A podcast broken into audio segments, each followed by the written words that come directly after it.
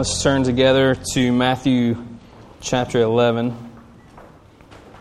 So for the next couple of weeks, um, I'm not sure about next week because I know uh, Mardi Gras is already here, and um, I think that this is going to be really important, so I don't know how if I'll maybe skip this part of the series next week, because um, I think... I, I know, like, our numbers, our numbers will be down. Not that it's about numbers, but uh, I think that there are uh, every Sunday night is significant. I think this series, God's been uh, cultivating this and growing this in us for a while and stuff like that. So it may not be next week. I, we'll have to we'll have to see. But I've uh, in studying and prepping for this, kind of put together a four-part thing, uh, looking at at spiritual formation.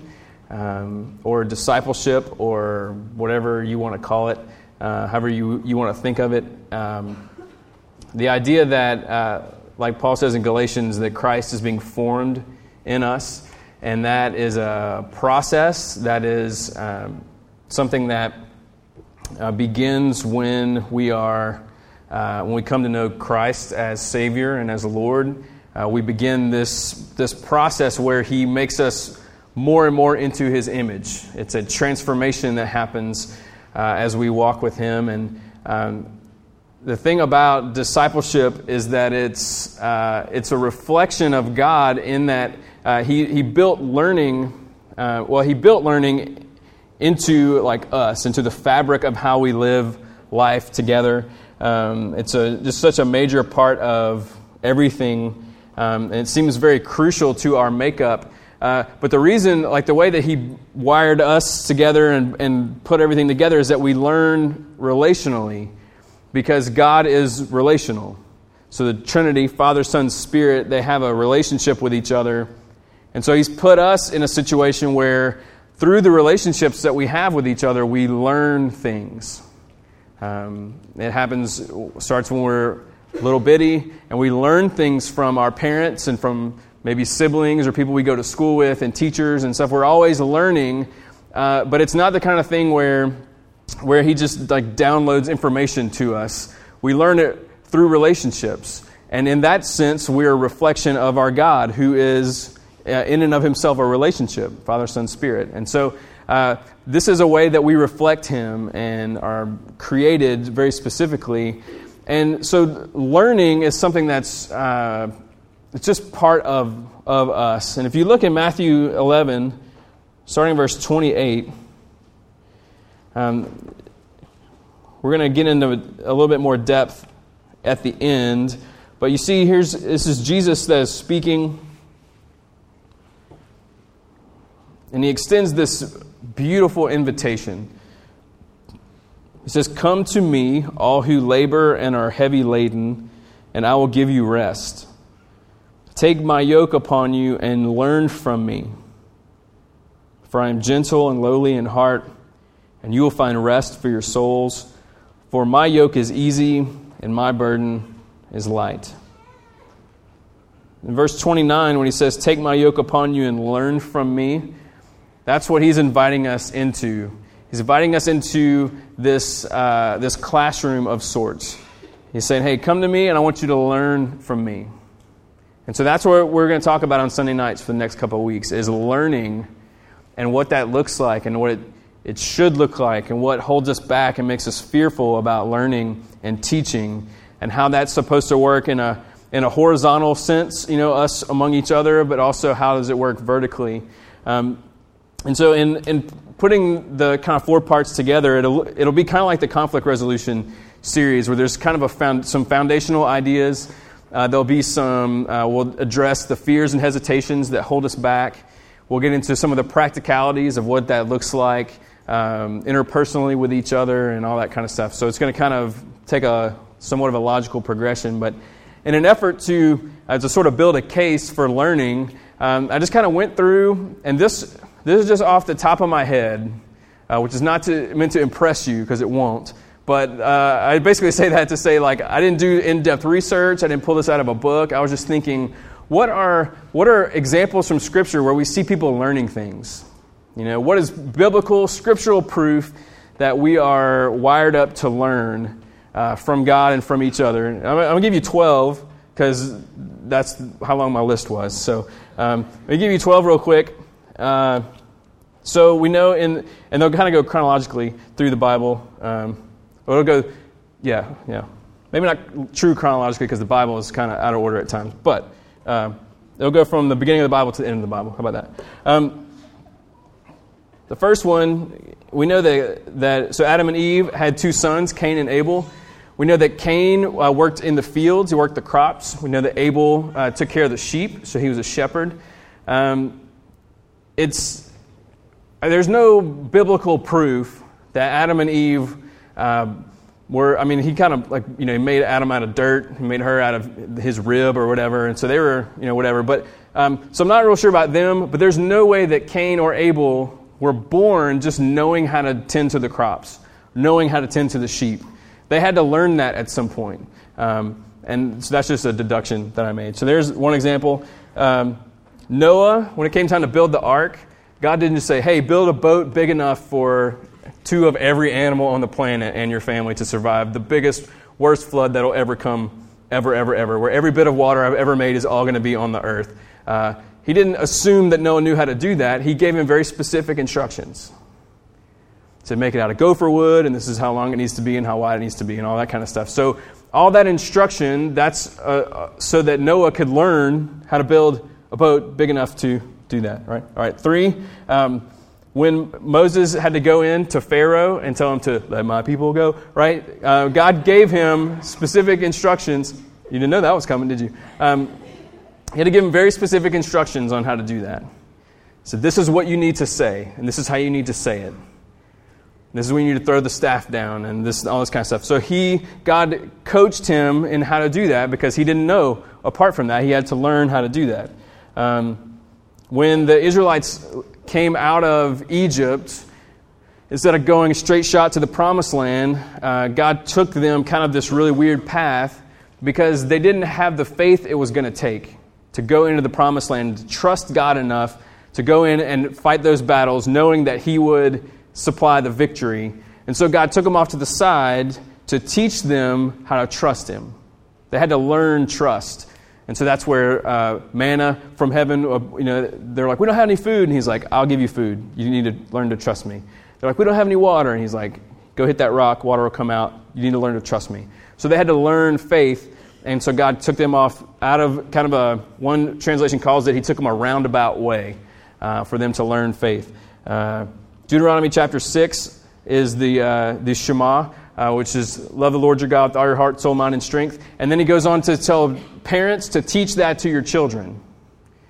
He says, as you're walking along, you need to teach them this. When you get up in the morning, you need to teach this. You need to nail this on your doorposts and write it on your, like tie it to your body, all this kind of stuff. You need to, like he, in Deuteronomy six, is instilling and building into the community of Israel, parents training their children in the faith, because learning is uh, part of it. Um, We see with Samuel and, and Eli, um, you know, there's this like um, this learning how to hear the voice of the Lord, to discern, like, is this God talking to me, or is it you talking to me, and this and this and this. And there's a there's a mentorship that happens there. There's this beautiful coaching moment that we'll get into in a couple of weeks.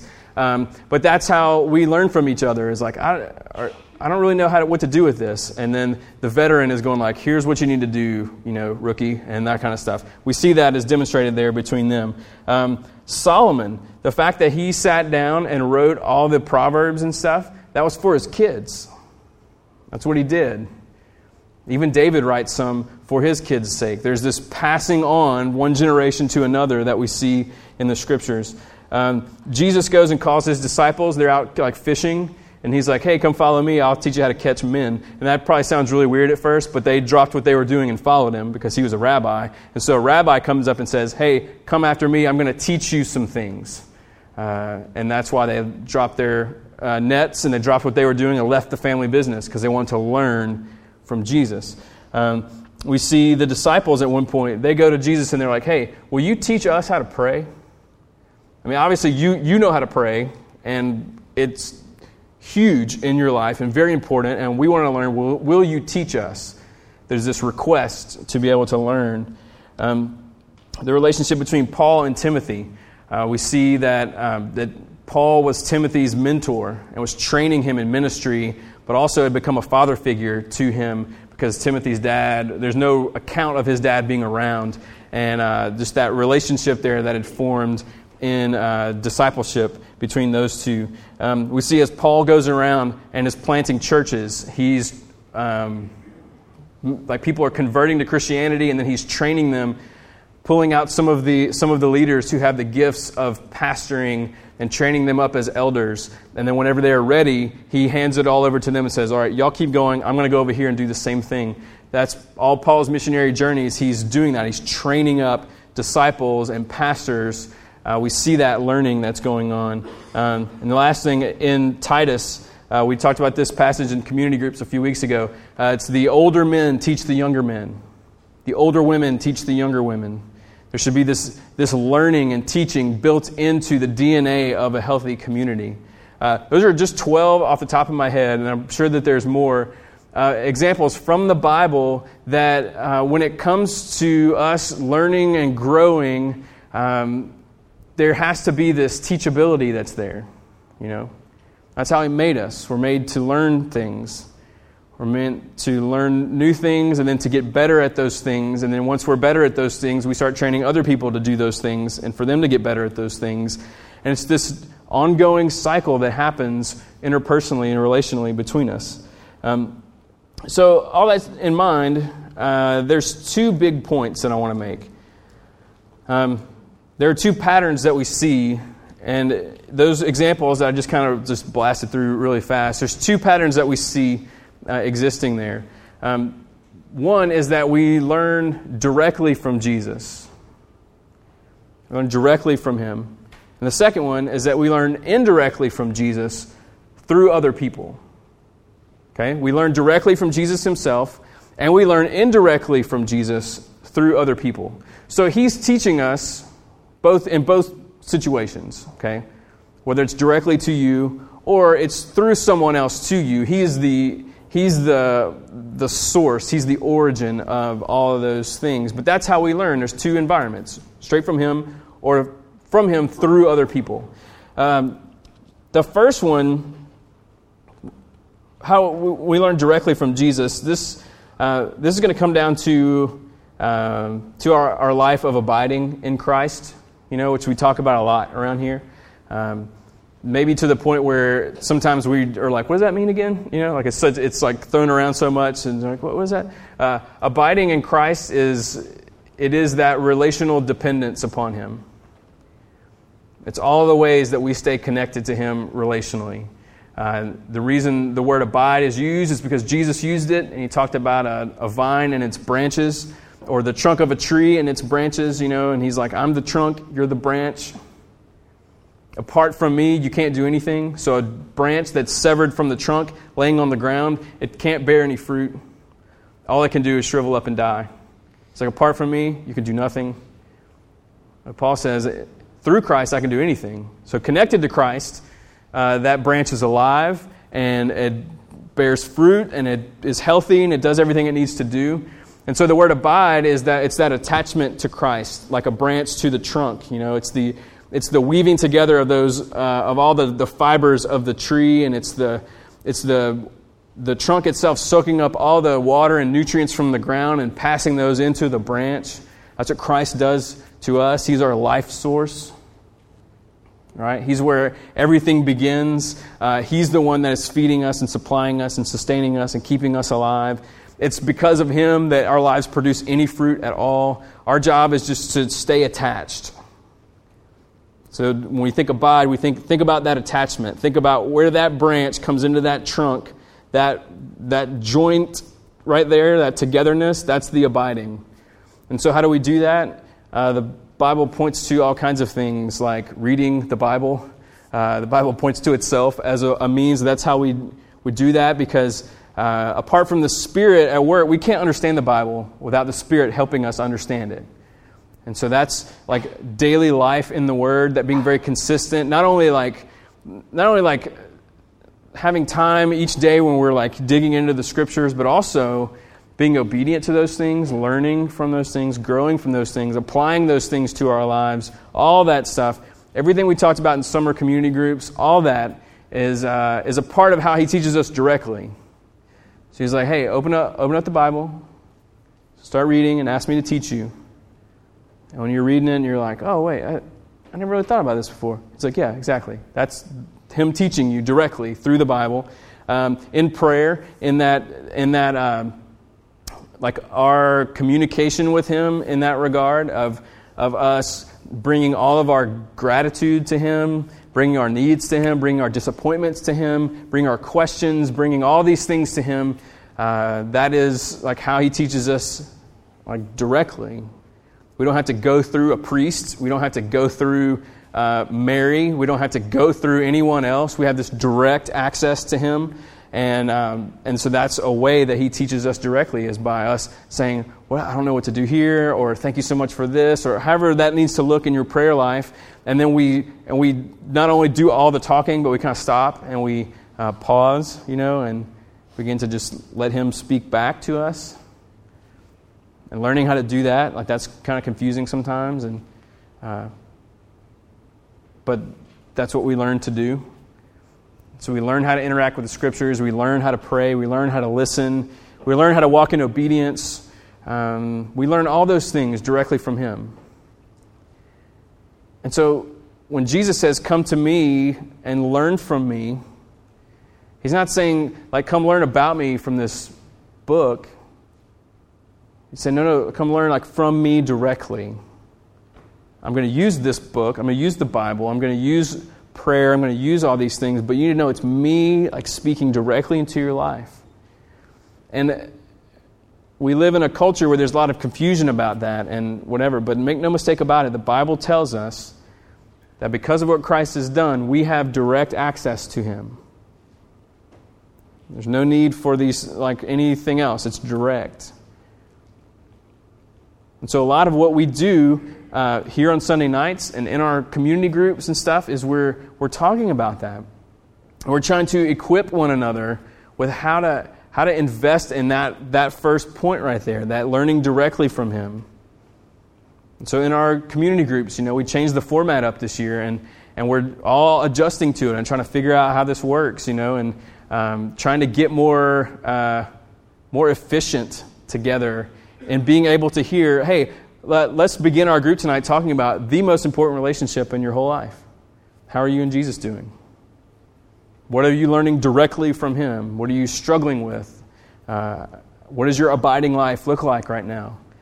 And yeah, I understand it's weird probably to go into a group and everybody's talking about that, and maybe you don't want to say, like, guess what? I don't pray.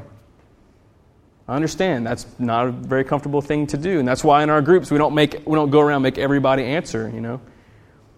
But there's a goodness in confessing those kinds of things and talking about that. Because really when you say, hey, I do not pray, what you're really saying is, I have, I haven't learned how to pray yet.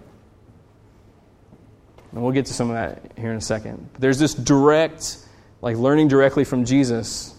And so um, that's a, a big part of what we do here on Sundays. And that's why uh, like so much goes into it. Like, it's not just a, hey, we're going to do this service to give you something to listen to, to give you something to do, to give you something, whatever. It's um, believing that this time is very purposed, you know.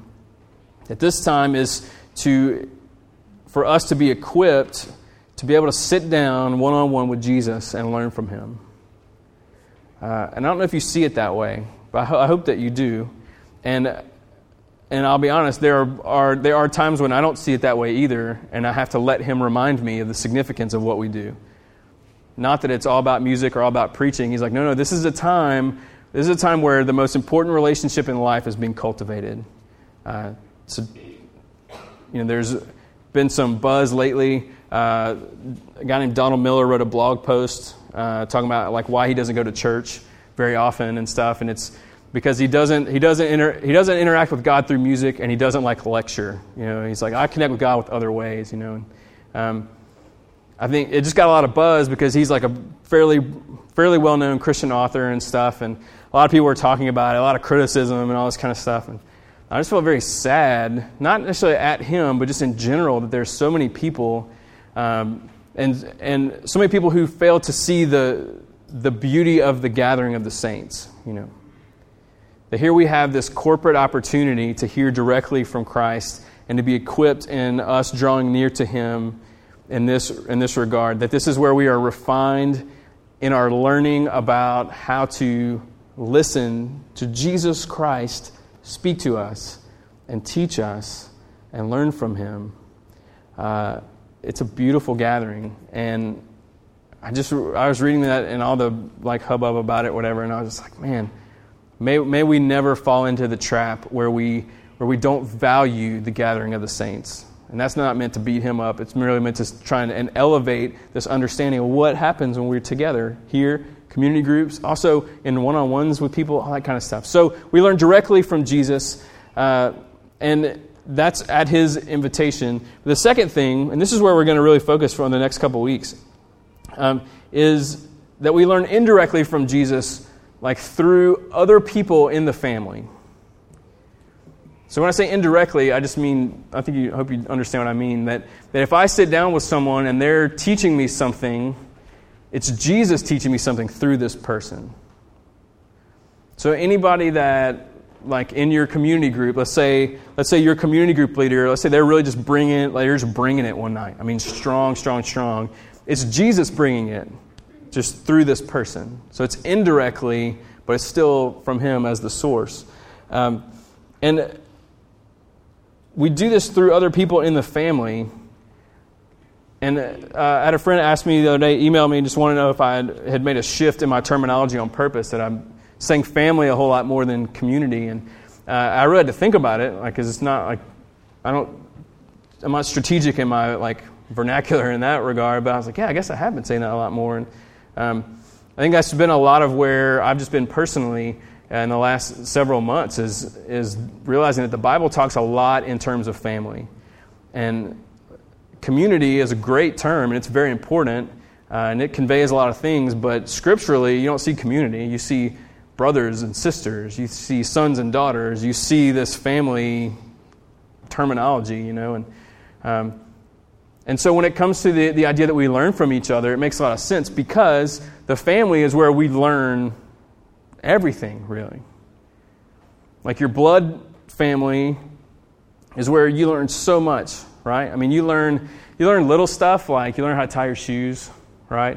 That's in your like family family, like your mom and dad, brothers and sisters type family. You learn you learn to walk there. You learn how to talk. You learn to throw a ball. I mean, there's all these like things that are uh, just part of life that you learn there, you know.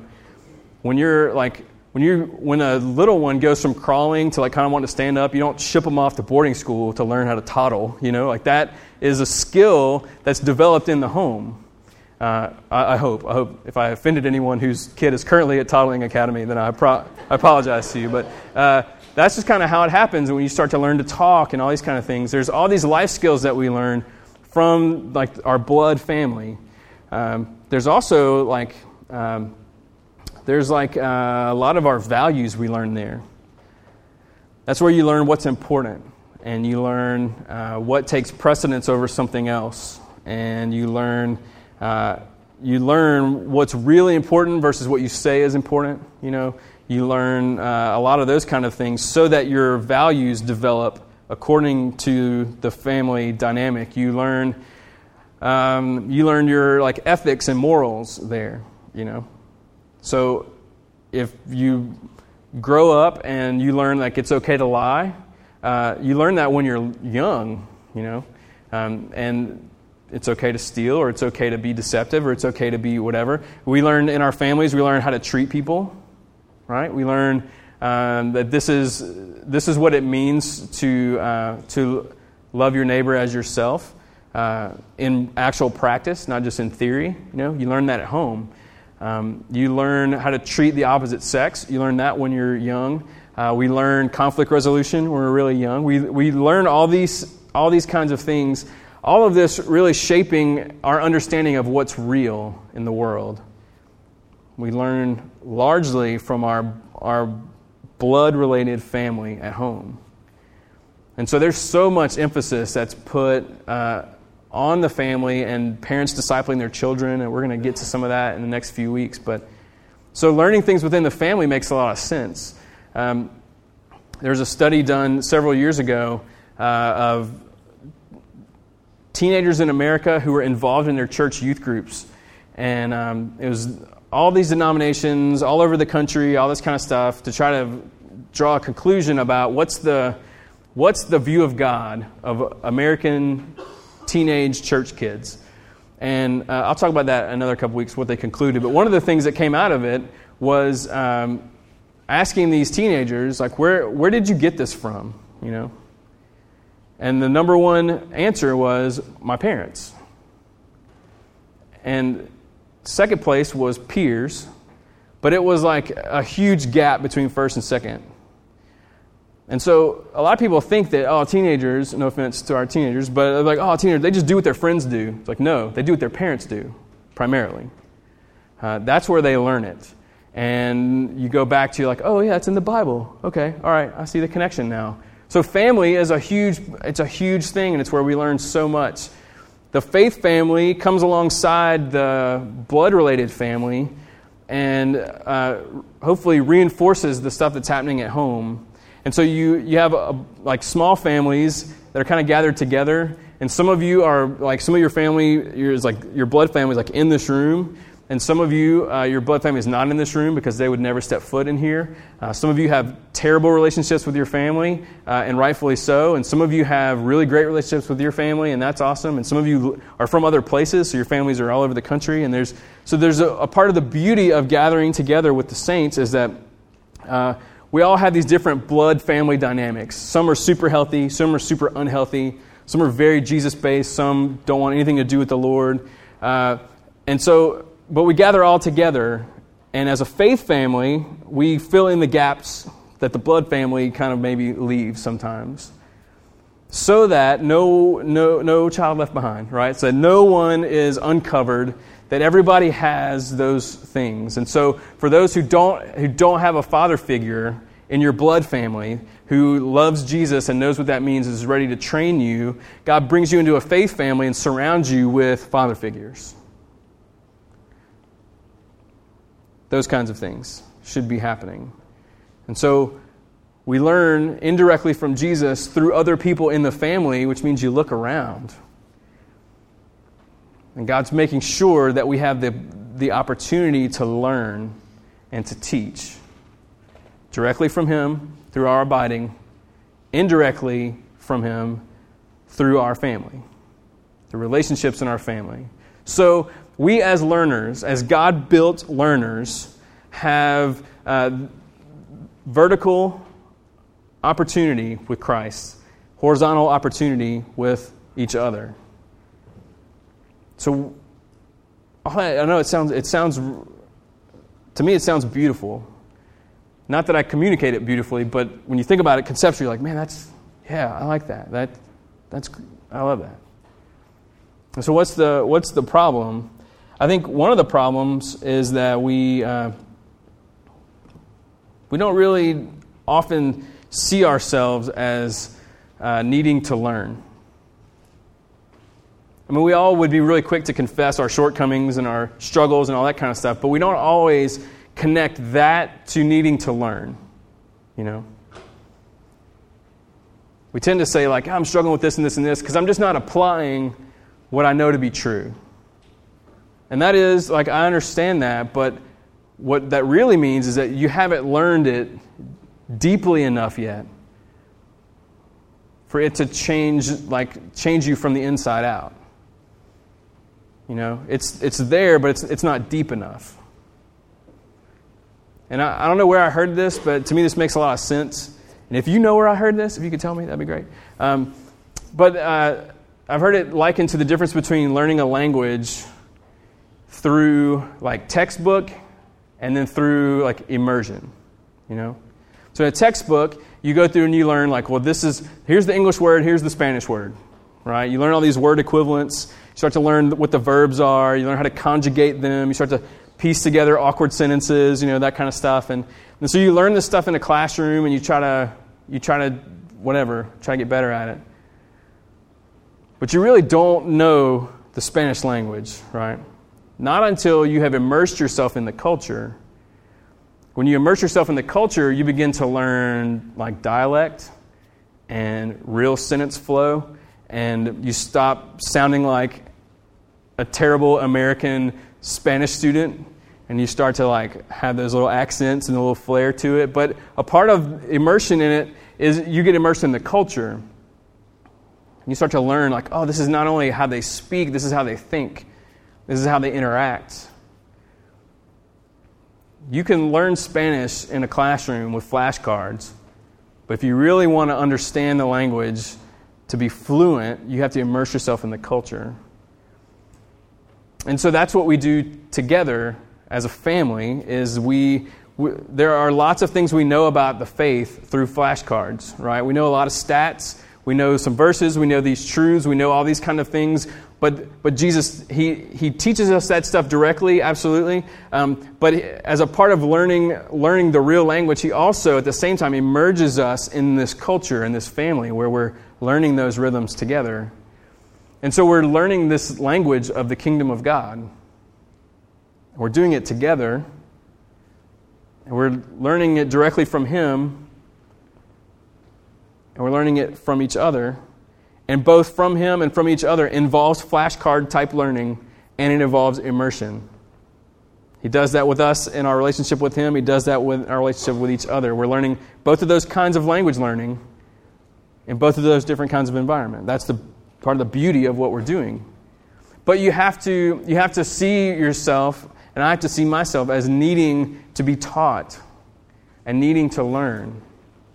And to learn deeply, not just to learn like I, I need more facts. It's like, no, I need to be immersed in the culture. I need to, I need to dive more deeply into these things, so that Christ is formed in me, so that I am being transformed into His image from one degree of glory to another. That's what we're that's what we're doing, and He's given us these different ways to do that. And we're learning this language of the kingdom, but we're living, walking around every day in a very different kind of kingdom that's upside down. And so we have this tension between these two kingdoms. And so as we live in between these two things, it's like, man, I'm getting all these different messages. Christ is like, yeah, you got to learn from me. You got to learn from me. And the longer we learn from him, we don't conform to the patterns of the other kingdom, but we're transformed as our minds are renewed in both of those environments as we learn from each other. So, you know, a lot of us want, uh, I wrote this down, a lot of us want things instantly instead of in a process. Like we wish there was like a shortcut, you know. Um, I remember the first time I saw The Matrix uh, in the theater. I was, it's the only, it's really the only movie I've, I've ever seen multiple times in the theater. I'm pretty sure, I think I saw it four times, the first one. Not the other ones, you know, the first one. And I, I'd never seen anything like it, you know. It's like, I don't know, it's like the first time you really heard the Beatles, you know, you're just like, whoa, I've never heard music like this before, you know, or the first time first time you've, you've ever, like, go to, like, a legit, like, museum, like a real museum, and you're, like, standing in front of these just phenomenal works of art, and it's like something comes alive. The Matrix kind of did that to me, um, and for a number of different ways. Um, but a part of, of The Matrix that was so interesting to me was, like, how they would just download all this stuff into them, you know. Like, it was like, there was like this one scene, I think it was like jujitsu, where he was like, I know jujitsu. And they're like, oh, you do now? And like, I need to know how to fly this helicopter. And like, okay, hang on. They like download it. Then he knows how to fly this helicopter, you know? I think that we sometimes wish that Christ was like that with us, you know? Where it's like, ah, I just, like, I just, I need to be more patient. And he's like, okay, hang on. Boom, now you're more patient. The irony of that whole illustration, right? The patience is formed slowly over time, like everything else, but yet we want it immediately and get frustrated when it's not there. It's because God, it, He loves the process. He loves the journey. He could have created the whole world in like just an instant, but He's like, no, I'm going to take my time. I'm going to do it in, in seven increments. Why would He do that? Because He loves process, I assume. So, if He's all about process, and and, and there aren't shortcuts to this. Like, it's a time, it's a formational kind of thing. Then we have to recognize that He has set us up to succeed in this. So go back to Matthew eleven as we zero in on this. Verse twenty-eight, he says, "Come to me, all who labor and are heavy laden. I'll give you rest." Here, he's talking to people who are completely burned out on religious life. The Jewish folks, they were, they were always having to keep the rules, and they had hundreds of laws, and they were, it was just so tiresome, it was so burdensome. And the reason it was burdensome is because here they're trying to combat sin, but they can't do it. That's the thing. Like, you you cannot do this. That's really what, what he's getting at here. He's like, are you tired? Are you worn out? Are you realizing now that you can't get this done? That you can't heal yourself? That you can't fix yourself? Are you realize this is beyond you? If that's where you are, then come to me. Come to me and I'll give you, what? Rest. And I know I know that some of you are very tired. Um, maybe it's from keeping the rules. Maybe it really just comes down to just trying to fix yourself. And you've been trying and trying and trying. He's like, hey, come to me, and I'll give you rest. And then he says, he says, "Take my yoke upon you and learn from me. For I am gentle and lowly in heart, and you will find rest for your souls." Okay, rest, the deep, deep rest. "My yoke is easy, my burden is light." If you go back to twenty-nine, "Take my yoke upon you and learn from me." Uh, I brought a, a yoke with me. Um, this uh, this is super heavy, so I'm going to rest it here. Um, so this yoke is one of my prized possessions, given to me by my parents uh, as an ordination gift. Uh, so thanks, Mom and Dad, for that. Um, and it comes comes down to this text being very important to me and to a lot of people that I am close with. Um, so th- Jesus here uses th- this like agricultural like object lesson, right? So in their day, uh, everybody was very familiar with the use of these, and I've referenced this over the years, but Um, the way that it would work is you would you'd put two animals in here in order to, you know, like plow the fields and just do all the work, pull the carts, whatever whatever needed to be done. Um, and the yoke was an instrument of work, but also an instrument of learning. And the way that it would work is you would uh, you would have on one side a veteran, seasoned animal. On the other side, you would you would yoke to that veteran, you would yoke a rookie to that animal. Um, so rather than trying to teach like an ox or something like that, like the commands of the master and how to do all this kind of stuff, you know that they're they're not going to learn. So what do you do? You you tie them together. And as the veteran is like going along, he's dragging the rookie along. And when the master like makes whatever noise he wants uh, to to tell him to stop or pulls back or whatever, the veteran stops and then the rookie, whoa, stops, you know. If the master wants to go veer to the right, then the, the veteran knows to do that and drags the other one to the right. And it's an instrument of learning because uh, over time, the rookie is being trained by the veteran. And so the yoke is an instrument of learning and an instrument of mentorship and an instrument of T- teaching and formation, so that the rookie stops acting like a rookie, starts to act like a veteran, and then at some point the rookie gets put in the other side and a, n- a new rookie comes in, and that's how it worked on the farms and stuff. And so Jesus says, "Take my yoke upon you and learn from me." So Jesus is the veteran.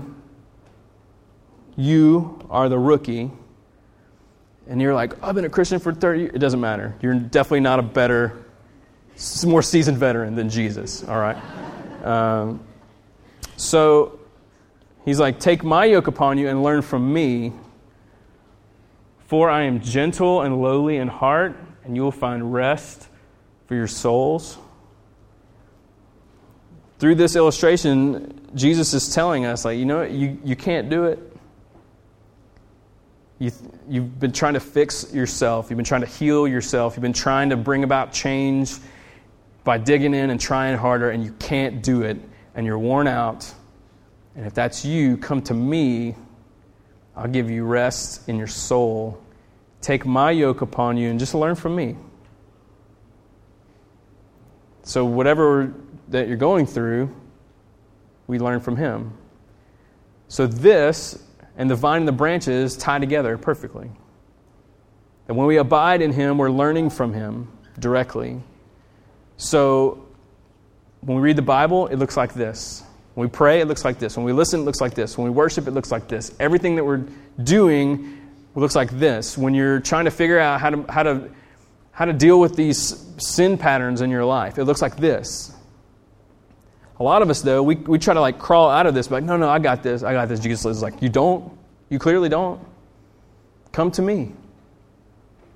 Come to me. You're going to get really tired. Come to me. There's always room in the yoke. Just come to me. Learn from me. That's a heck of an invitation for us. And it doesn't ever go away. And so you can't do it on your own. The yoke is a, it is an instrument of work. So don't make any mistake about it. It's work. But look at the last verse. In verse thirty, he says uh, something really beautiful. My yoke is easy. My burden is light. And he says, I'm going to do all the heavy lifting. You're going to have to do some work. You're going to have to take some steps. You're going to have to do some pulling. But I'm going to empower that. I'm going to make that real for you. My yoke is easy. My burden is light. This is deep rest. So it's also the case for us indirectly within the family is that sometimes you are the seasoned veteran and you need to sit down with a rookie and say, hey, let's talk about praying. Let's talk about obedience. Hey, let's talk about being a newlywed. Hey, let's talk about let's talk about what it means to have your first kid. Hey, let's talk about faith. Hey, let's talk about grace. Hey, let's talk about legalism. Hey, let's talk about whatever. Sometimes you're on the veteran side. Sometimes you're on the learning side. Truth is, we both spend time on both sides. And that's a lot of where we're going to focus over the next couple of weeks is what, what that looks like, what this looks like in a horizontal sense, us to one another. But all that really flows from the first one, which is directly with Jesus in one side and you in the other side. And so he's put us together to learn as a family and to learn some pretty incredible things. Uh, we're going to talk more about what that can look like. And I believe God's going to stir us in some good ways. But it's all going to come down to seeing him for who he is to us and taking him up on his offer. Let's pray together. And we'll sing a little bit.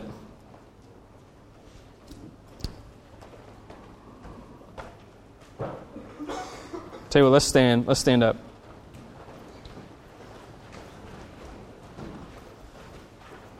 God, thank you for um, for illustrations like this that uh, it's it's pretty easy to wrap our minds around it. We can visually, we can understand this concept, and uh, what we really need to understand is the beauty of the offer that you um, would not only create us and die to redeem us, but now offer to come in and train us. To train us in godliness, to train us in holiness, to help us as we uh, pursue a deeper faith and a deeper walk and transformation uh, that you would so graciously just say, just, just come to me, just keep, keep coming to me. It's not just for the day that you are saved. It's it's every moment of every day.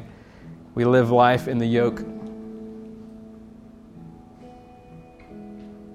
God, I just very humbly ask for your help in, in really grasping this.